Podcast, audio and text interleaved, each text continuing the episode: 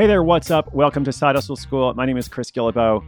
Got an interesting story for you today. It's about a banker in New York City who sells a food product, kind of an interesting, unconventional food product. And whenever you do that, it usually presents numerous challenges. But uh, many of our featured case studies this year have figured it out. Among others, we've had episode 241, The Writer Who Turns Leftover Cherries into a $5,000 a month income. Episode 219, Two Friends Start $25,000 a month paleo bar business. And of course, episode 248, The Protein Shake Lover Who Chomps Crickets for Six Figure Side Hustle. Once again, that was 241, 219, and 248. In all three of these stories, each of these people had to learn how to make their products in bulk using a co-packer. A co-packer is a company that essentially will take your recipe and bulk produce your food item. So today's story features a financial services professional, a banker basically, who finds himself in a pickle. That is a drinkable pickle brine side hustle. It's kind of a big deal, and I'll tell you the whole story right after this.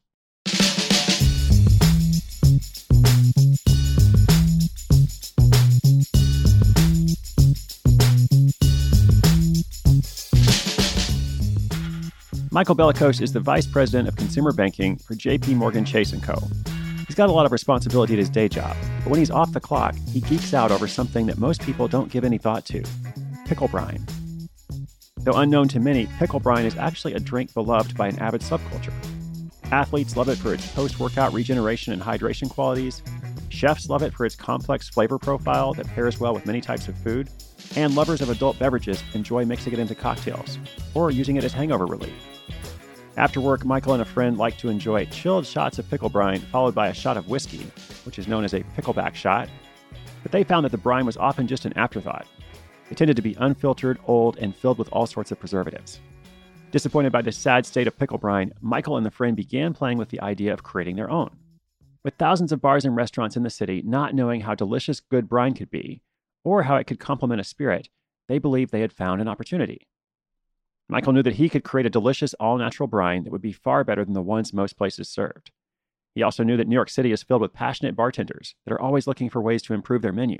Feeling confident that they'd stumbled upon an underserved need, Michael and his friend started planning their domination of the drinkable brine market. Some side hustles take just days or weeks to experience the transformation from idea to income, but this one wasn't one of those. It actually took 15 months to launch Brine Brothers. Side note, I think it should be called Brine Bros, but we'll go with their name, Brine Brothers. The first few weeks were spent speaking with cucumber farmers and pickle manufacturers. It took a few dozen phone calls, but they eventually found one that would work with them to produce exclusive brine recipes and flavors. The next step was much more difficult and took several months finding a co-packer. Remember, the co-packer is that company that will take your recipe, work with all the ingredients, and package everything together so that it can be sold at retail. And in this case, there were two big reasons why the search was so long and exhausting. First, most facilities didn't want to run pickle brine through their machines. They feared that the highly acidic properties would taint the equipment forever. Second, to meet regulations, the brine has to be pasteurized and heated to 195 degrees Fahrenheit while it's being bottled, another process that many co-packers weren't equipped to handle. This time, the phone calls weren't just in the dozens, they made hundreds of calls to find a co-packer in Bloomfield, New Jersey that could meet the requirements and was willing to handle the brine. To finish setting up manufacturing, Michael and his friend collected all the information that was required for the bottle labels and certifications. Thankfully, this information was easily accessible through various food manufacturing websites. I've got a whole list of them, by the way. If you're interested, I'll link them up in the show notes. They outsourced the branding and bottle labels to 99 Designs. They were able to pick their designs without spending a lot of money. They also built a website with Shopify and began posting relevant content on social media. Finally, their first bottling day arrived. Michael and his friend went to New Jersey to watch their initial run of 2,000 bottles enter the world. They then took the cases and stored them in Michael's brother's basement. Thanks, bro. In May 2017, 15 months after Michael first had the idea, BrineBrothers.com launched, and they've been hustling ever since. Their most effective marketing tool has been social media, and they have an interesting outreach strategy. Not only do they post great content, but every day Michael messages athletes, celebrities, chefs, bars, anyone else in the position to help expand their audience.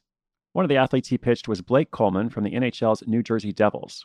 He responded and tried one of the brines, and he loved it so much he's since taken a bottle to every single hockey game to avoid cramps and stay hydrated.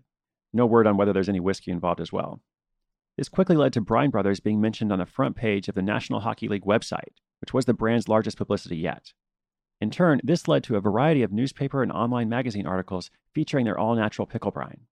They were also able to show off their brine at the New York City Pickle Festival, not making this up, which is the largest pickle focused event in the world. They brought an ice luge, played party music, and served their brine to people walking by. Just seven months after launching, Brine Brothers now has product in over 15 bars in the New York area and generates sales online from around the country.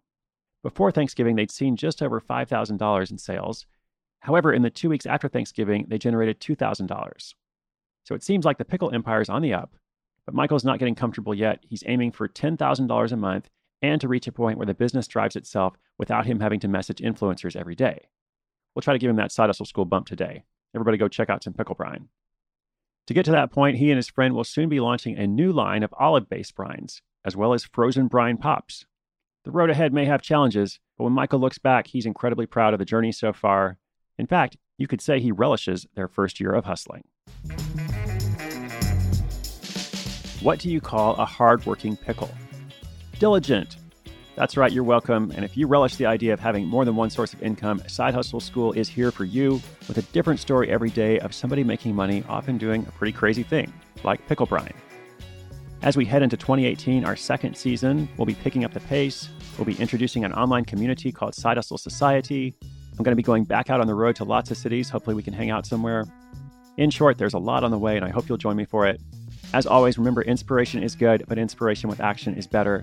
Today's show notes, including links to those resources I mentioned, as well as everything about the Pickle Empire, are at sidehustleschool.com slash 362. Thank you for listening. I'll be back tomorrow. I'm Chris Guillebeau for Side School.